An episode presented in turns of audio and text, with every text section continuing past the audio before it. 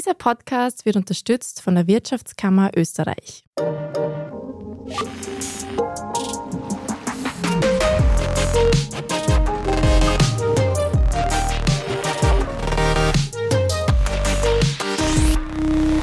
Hallo und herzlich willkommen bei Lohnt sich das, dem Standard-Podcast über Geld. Ich bin Davina Brumbauer und ich freue mich, dass ihr auch dieses Mal wieder dabei seid. Wir sprechen hier im Podcast ja meist darüber, wie man Geld, das man schon hat, investiert und vermehrt. In der vergangenen Folge haben wir uns mit Schulden und Konsumausgaben auseinandergesetzt. Heute wollen wir uns die andere Seite ansehen – nämlich die Einnahmequelle von unserem Geld. Und das ist bei den allermeisten das Gehalt. Und weil wir uns nicht einfach mit unserem Gehalt zufrieden geben sollten, überlegen wir uns dieses Mal die wichtigsten Fragen rund um Gehaltsverhandlungen. Ich habe mir dafür etwas Besonderes überlegt und zwar habe ich mir eine Kollegin im Haus eingeladen, die ihr vielleicht schon gut kennt, wenn ihr unseren Schwester-Podcast Besser Leben hört. Zu Gast ist Selina Thaler, die sich hier im Standard seit vielen Jahren mit Karriere und Bildung beschäftigt. Hallo Selina. Hallo Davina. Schön, dass du da bist. Und bevor wir starten, noch mein kleiner Tipp. Ihr könnt Lohnt sich das und besser leben, nämlich auf allen gängigen Podcast-Plattformen abonnieren. Und wir freuen uns sehr über gute Bewertungen. So, Selina, wir beide sind Redakteurinnen beim Standard und wir fallen unter den Journalismus-Kollektivvertrag. Generell arbeiten in Österreich ja fast alle Angestellten in Branchen, für die Gewerkschaften und Arbeitgebervertreter jedes Jahr einen Kollektivvertrag verhandeln. Ist es da überhaupt nötig, selbstinitiativ zu werden? Ja, weil bei diesen Kollektivvertragsverhandlungen meistens nur diese Mindestgehälter verhandelt werden. Und ja, diese Höhe passt sich so ungefähr an die Inflation an. Das heißt, eine wirklich große Erhöhung ist das nicht, sondern man merkt dann halt vielleicht, okay, jetzt kann ich meinen Strompreis besser bezahlen. Und wer also mehr will als diese paar Prozent, sollte auf jeden Fall verhandeln.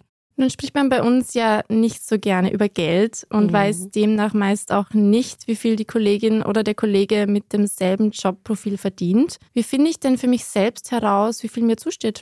Ja, etwas, das wir Journalistinnen täglich tun, nämlich recherchieren, recherchieren, recherchieren. Ein Richtwert sind natürlich diese Gehälter im Kollektivvertrag, so als eben gewisses Minimum auch. Und dann bietet sich eine Online-Recherche an. Also da gibt es sehr viele Webseiten, wo man diese üblichen Gehälter, in der Regel Vollzeitgehälter, zum Beispiel nach Jobs, Unternehmen oder Region filtern kann. Also ihr kennt diese Seiten vielleicht, das ist Karriere.at oder Stepstone, Kununu oder Glassdoor. Und diese zwei letzten Seiten da sollte man ein bisschen aufpassen oder man sollte diese Zahlen immer ein bisschen kritisch betrachten, weil das natürlich Angaben sind, die jetzt freiwillig von ehemaligen Mitarbeitenden oder von noch Mitarbeitenden gemacht werden. Genau. Aber man kann natürlich auch offline recherchieren. Also zum Beispiel spricht man mit ehemaligen StudienkollegInnen, die vielleicht eine ähnliche Stelle haben und schaut, hey, was verdient ihr eigentlich, wenn man mit denen irgendwie so ein Level hat, wo man darüber sprechen kann. Man kann auch Ex-ArbeitskollegInnen fragen oder auch Mitarbeitende im neuen Unternehmen. Das ist halt immer die Frage, wie gut da der Draht auch ist. Aber auch irgendwie MentorInnen können einem da sehr gut weiterhelfen. Und da liest man dann auch immer wieder den Tipp, dass man eben so fünf solche Menschen befragt und dann daraus so ein Durchschnittsgehalt berechnet. Also es geht so ein bisschen darum, wie schätzen mich die anderen ein, weil oft ist es ja auch für einen selbst sehr schwierig, das einzuschätzen. Wo man vielleicht so ein bisschen ein besseres Gespür für einen selber bekommt, ist, wenn man wirklich in der Jobsuche ist und da aktiv Bewerbungsgespräche führt, weil in diesen Interviews geht es irgendwann ums Gehalt und da kann man dann schon schauen, okay, was kommt gut an oder was wird mir angeboten und kann so ein bisschen ein Gefühl dafür bekommen, welchen Wert man hat. Man findet also seinen eigenen Marktwert. Dieser Marktwert wird sich im Laufe der Zeit aber auch verändern, oder? Ganz genau. Also der setzt sich ja aus mehreren Faktoren zusammen. Also es zählt vor allem die Ausbildung. Da ist schon so, je besser ausgebildet man ist, desto höher ist das Gehalt in der Regel. Auch die Berufserfahrung zählt sehr viel. Also kann auch sein, dass die irgendwann die Ausbildung quasi übersteigt, weil das einfach das Wichtigste ist. Aber auch Soft Skills, die man mitbringt. Also Soft Skills sind zum Beispiel Führungsqualitäten oder man ist total gut in der Kundenakquise, wie auch immer. Also ich glaube, da kann man sich eh was drunter vorstellen. Und natürlich, wie gut man zu dem Unternehmen passt. Und das kann sich natürlich verändern ändern.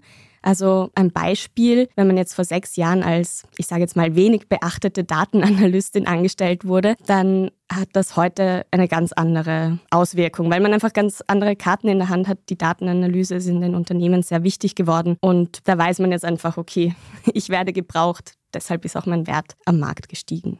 Wie weit kann ich denn in meiner Gehaltsforderung gehen und wann ist sie vielleicht überzogen? Gibt es da Anhaltspunkte? Ich finde, das ist voll die schwierige Frage. Also so, das äh, denkt man sich ja immer so, boah, was kann ich denn jetzt fordern und ist das irgendwie frech? Und das, was sich in der Recherche ergeben hat, ist, man kann mehr fordern, als man denkt, weil im Zweifel wird es eh weniger. so ein bisschen das. Manche sagen auch, wenn du dich nicht schämst bei dieser Zahl, ist es immer noch zu wenig. Ich konnte das jetzt nicht verifizieren, aber es ist vielleicht so ein bisschen ein Richtwert, weil man eh, ja, vor allem auch Frauen, das ist auch mhm. sowas, was Studien sehr gut belegen, einfach weniger fordern als Männer. Das heißt, man darf sich ruhig frech fühlen. Was sind jetzt so Prozentwerte vielleicht? Also laut Gehaltsexpertinnen sollte man bei allen Erhöhungen, die jetzt unter 5% liegen, eigentlich nicht verhandeln, weil es am Ende keinen großen Unterschied macht. Das ist so ein bisschen wie diese kollektivvertraglichen Anpassungen. Wer jetzt aber in einem Job ist schon und mehr Geld haben will, der bekommt laut Expertinnen so zwischen 5 und 10 Prozent mehr. Alles weitere ist dann recht unrealistisch. Also daran kann man sich jetzt orientieren. Ein, ein Beispiel. Wenn man jetzt brutto 2500 Euro im Monat bekommt, dann kann man also zwischen 100 und 200 Euro mehr im Monat verlangen. Jetzt habe ich was gemacht, was eigentlich unüblich ist bei den Gehaltsverhandlungen. Es wird nämlich nicht nach Monatsgehältern meistens verhandelt, sondern wirklich das Jahresgehalt. Das heißt, man sollte auch irgendwie das 13. und 14. Gehalt mit einbeziehen, wenn man das bekommt. Und wenn es jetzt darum geht, dass man den Job wechselt, bekommt man mehr Gehalt. Also das ist wirklich immer so der Klassiker, dass man da einfach viel mehr rausschlagen kann. Also 10 bis 20 Prozent mehr ist da wirklich üblich. Kann auch mehr sein, weil das hängt total von Erfahrung, Jobposition und Branche ab. Was vielleicht noch so ist mit diesen ganzen Prozenten und so, bei der Vorbereitung kann es helfen, sich ein sogenanntes Gehaltsband zu überlegen. Also zu sagen, was ist meine Mindestgrenze, unter die ich auf gar keinen Fall gehe. Das kann zum Beispiel das Mindestgehalt sein. Und dann kann man sich überlegen, was ist eben ein hohes, fast schon freches Wunschgehalt. Und dann schaut man in der Range, dass man bei den Verhandlungen irgendwas erzielen kann, genau.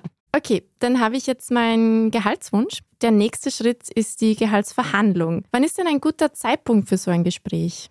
Ja, also wenn man jetzt in diesem Szenario ist, dass man in einem Unternehmen bereits arbeitet und mehr Geld will, dann raten Expertinnen dazu, spätestens so zwei Jahre nachdem man in der Firma begonnen hat, zu verhandeln. Manche Unternehmen haben so festgelegte Gehaltsrunden einmal im Jahr dann ist das einfach da, fix. Ansonsten sind zum Beispiel gute Zeitpunkte, wenn man gerade ein wichtiges, großes Projekt abgeschlossen hat, vielleicht sogar frühzeitig oder mit einem noch besseren Ergebnis als erwartet.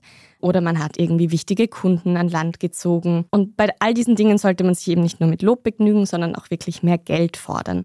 Man kann auch signalisieren, dass man für eine Beförderung bereit ist, also wenn man das möchte, weil da gibt es ja auch einen Gehaltssprung je nachdem, wie groß das ist, dann immer individuell. Aber das wäre natürlich auch ein Argument. Und all diese Erfolge sind natürlich auch Argumente, die man in der Verhandlung vorlegen kann. Was kein guter Zeitpunkt ist, ist einfach so zwischen Tür und Angel irgendwie mal im Büro von der Chefin oder vom Chef vorbeigehen und sagen, ich hätte gern mehr Geld. Auch auf der Weihnachtsfeier oder bei sonstigen Firmenfeiern lieber nicht. Und in manchen Firmen ist es auch nicht so gern gesehen, wenn man im Mitarbeitergespräch über das Geld spricht. Mhm. Also Hauptsache aktiv werden. Ja. In der Realität kommen Führungskräfte aber oft sehr schnell mit Totschlagargumenten. Was wir wahrscheinlich alle schon mal gehört haben, ist, dafür haben wir gerade kein Budget. Mhm.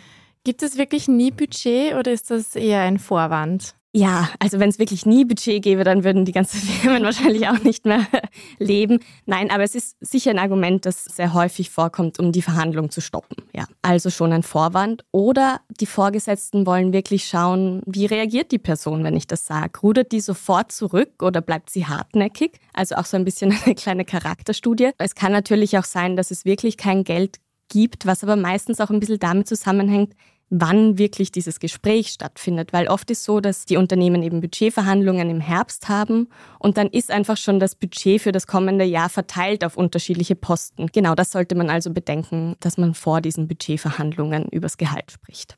Okay, man muss also nicht alles hinnehmen. Wie man am besten auf solche Totschlagargumente reagiert, das sehen wir uns gleich nach einer kurzen Werbepause an. Bis gleich. Good morning from New York. Maraba min Abu Dhabi. Ni hao aus Shanghai. Konnichiwa. Jambo aus Kenia. Shalom aus Tel Aviv. Und hallo aus Wien beim Podcast Austria ist überall. Mein Name ist Christoph Hahn. Begleiten Sie mich auf akustische Geschäftsreise und erfahren wir gemeinsam, warum in Kenia von einem Meeting gebetet wird, was es mit dem 4G-Empfang in der arabischen Wüste auf sich hat und vieles mehr. Kommen Sie mit, Austria ist überall. Überall, wo es Podcasts gibt.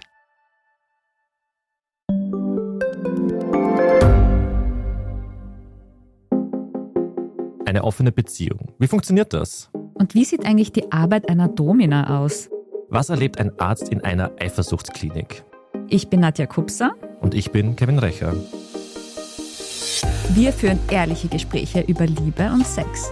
Beziehungsweise ist kein Thema tabu. Jeden zweiten Samstag eine neue Folge. Überall, wo es Podcasts gibt.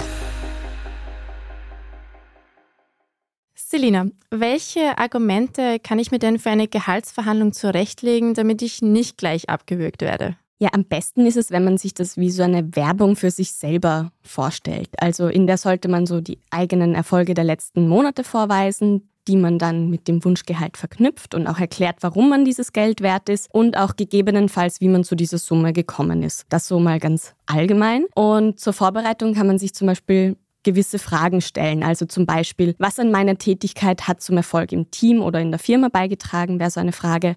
Kamen Aufgaben dazu oder habe ich neue Fähigkeiten durch eine Weiterbildung erlernt? Bin ich schneller? Hat sich meine Rolle im Team verändert? Was hat die Firma davon, wenn sie mir mehr zahlt? Ist sicher auch eine Frage, die man immer in petto beantworten können sollte. Das sind so mal ganz allgemeine Sachen und es gibt auch sehr viele Verhandlungstaktiken. Also wer sich da im Detail ein bisschen reinfuchsen will, kann sich auch unsere Besser Leben Folge zum Gehalt verhandeln anhören, weil da gehen wir eben genauer darauf ein. Aber eine Technik, die ich sehr simpel, aber recht effektiv finde, ist diese sogenannte Ankertechnik oder Ankereffekt genannt. Und das Prinzip ist das, die Zahl, die man als erstes nennt, wird zur Referenz für alle weiteren Zahlen, die dann folgen. Also wie so ein Anker, den man setzt eben. Also man kann auch sagen, ja, am liebsten würde ich mir eine Million wünschen, so im Jahr. Das ist jetzt extrem überzogen. Aber wenn man dann sagt, naja gut, 100.000 sind auch okay, dann wirkt diese Million immer noch nach und man denkt sich, ja, 100.000 im Vergleich zu einer Million sind halt extrem wenig. So sehr überspitzt formuliert. Aber ich habe da auch noch ein Beispiel, das jetzt vielleicht ein bisschen realistischer ist, wie man das argumentieren kann. Also Angenommen, diese Recherche hat ergeben, dass man wahrscheinlich so in dieser Gehaltsstufe von 45.000 bis 50.000 Euro im Jahr liegt. Dann sind die 50.000 zum Beispiel das erstrebenswerte Gehalt. Dann sagt man nicht, ich glaube, mir stehen 50.000 Euro zu, sondern man kann auch wieder so ein Band bringen. Nämlich, korrigieren Sie mich, wenn ich falsch liege, aber ich habe gelesen, dass Angestellte in meiner Position üblicherweise zwischen 50.000 und 55.000 Euro liegen. Dann ist das jetzt nicht so eine krasse Forderung. Man setzt aber den Anker auf diese 50.000, weil man weiß, okay, die 55 sind eh unrealistisch, aber ich steige zumindest mit dem Minimum im besten Fall aus. Gibt es auch Argumente, die No-Gos sind? Ja, voll. Also zum Beispiel, wenn man jetzt auf das Gehalt der KollegInnen verweist, auch wenn man jetzt weiß, dass die Tischnachbarin viel mehr verdient als man selber, so verkauft man sich einfach schlecht und kommt irgendwie auch neidig rüber. Und letztlich soll es ja um die eigenen Leistungen gehen, die da im Mittelpunkt stehen und jetzt nicht irgendwelche Gefühle, also Sachargumente sind wichtig. Und jetzt auch ein Verweis auf die Inflation oder dass das Heizen gerade so teuer ist, sind jetzt auch keine guten Argumente. Auch mit einer Kündigung zu drohen geht in der Regel nach hinten los, einfach weil sich niemand gerne drohen lässt. Wer jetzt aber wirklich überlegt zu wechseln, kann das schon ansprechen, weil dann gehen oft Dinge, die vorher eben wegen des fehlenden Budgets gar nicht gegangen sind, ja. Hast du noch andere Tipps, die bei der Verhandlung behilflich sein könnten?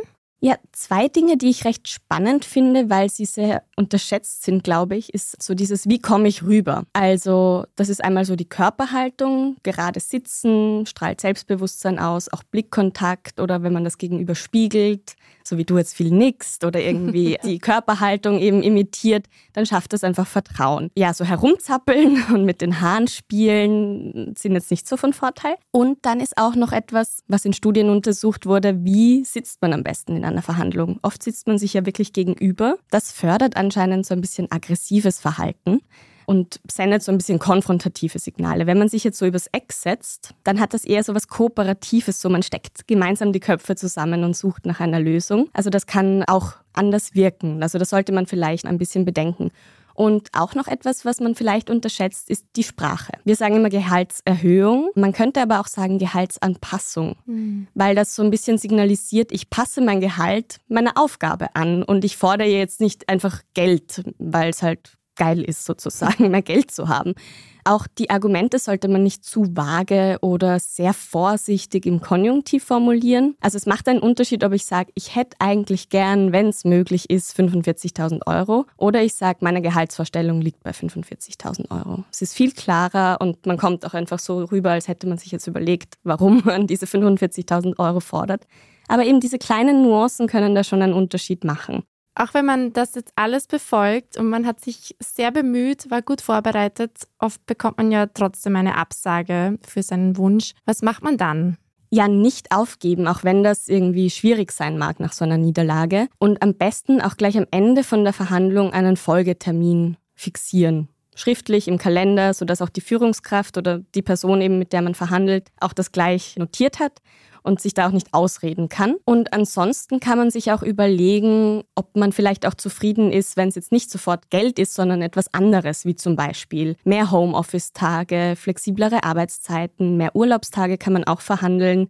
Auch Weiterbildung und Coaching sind eine Investition. Also es soll jetzt natürlich nicht so sein, dass man das Gefühl hat, man fühlt sich jetzt irgendwie abgespeist mit was anderem oder so, aber es kann natürlich auch etwas bringen für einen, wenn das jetzt gerade ja, möglich ist. Es gibt natürlich auch so Sonderzahlungen für die Pension oder das Klimaticket. Das sind natürlich auch Sachen, die man sich überlegen kann. Aber ich glaube, am wichtigsten ist, dass man sich wirklich hartnäckig immer um diese Termine auch kümmert, um nachzuverhandeln. Mhm. Hartnäckig bleiben und nicht aufgeben ist also das eine. Fassen wir zum Schluss nochmal zusammen, was brauchen wir für eine erfolgreiche erfolgreiche Gehaltsverhandlung? Ja, also diese Hartnäckigkeit, die du angesprochen hast, ist sicher ein wichtiger Punkt, auch den Mut, ein bisschen frech zu sein. Dann sollte man wirklich seinen eigenen Wert gut recherchieren und sich die Argumente bereitlegen, dass man die wirklich knapp auch begründen kann. Immer diese fixen Termine ausmachen und Folgetermine vereinbaren und dranbleiben. Etwas, was du am Anfang auch angesprochen hast, ist ja dieses Tabu, dass wir nicht gerne über Geld sprechen. Und oft hilft das natürlich schon, wenn man auch sagt, ich spreche mal mit meinen Arbeitskolleginnen, denen ich vertraue, was die eigentlich so verdienen, weil das auch ein Ansporn sein kann. Und es kann natürlich auch einen neidig machen, klar.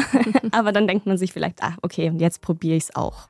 Und damit drücken wir allen, die gerade zuhören, die Daumen für ihre nächste Verhandlung. Und danke dir, Selina. Ja, danke dir. Wenn ihr mehr darüber erfahren wollt, wie man glücklich wird, dann hört doch in unseren Schwester-Podcast Besser Leben mit Selina, Martin Schauhuber und Franziska Zeudel rein. Da gibt's jeden Donnerstag eine neue Folge und ich kann es wirklich sehr empfehlen. Ich bin auch selbst großer Fan. Bei Lohnt sich das befinden wir uns nächste Woche schon im Finale der ersten Staffel. Da sehen Max, Helene und ich uns an, was wir in den vergangenen Monaten so gelernt haben und wie wir 10.000 Euro investieren würden. Damit ihr das nicht verpasst und um auch weiterhin auf dem Laufenden zu bleiben, abonniert lohnt sich das am besten gleich bei Apple Podcasts, Spotify und überall dort, wo es Podcasts gibt. Wir freuen uns natürlich auch immer über gute Bewertungen sowie Feedback. Das könnt ihr uns an podcast.derstandard.at schicken. Danke fürs Zuhören Zuhören und Baba.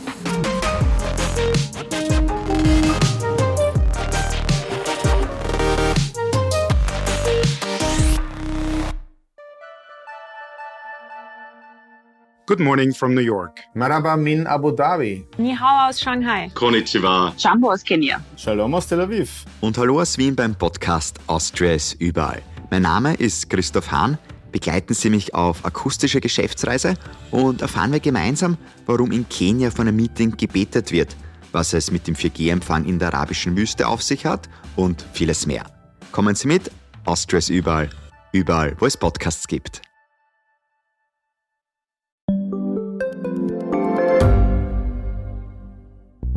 Schaffen wir es noch, die Erderhitzung zu stoppen? Wie verändert künstliche Intelligenz unser Leben? Wie werden wir in einer heißeren Welt leben, arbeiten, urlauben? Und wann fahren Autos autonom? Ich bin Alicia Prager. Und ich bin Florian Koch. Um solche und viele weitere Fragen geht es im Podcast Edition Zukunft und Edition Zukunft Klimafragen. Wir sprechen mit Expertinnen und Experten und diskutieren Lösungen für die Welt von morgen. Jeden Freitag gibt es eine neue Folge.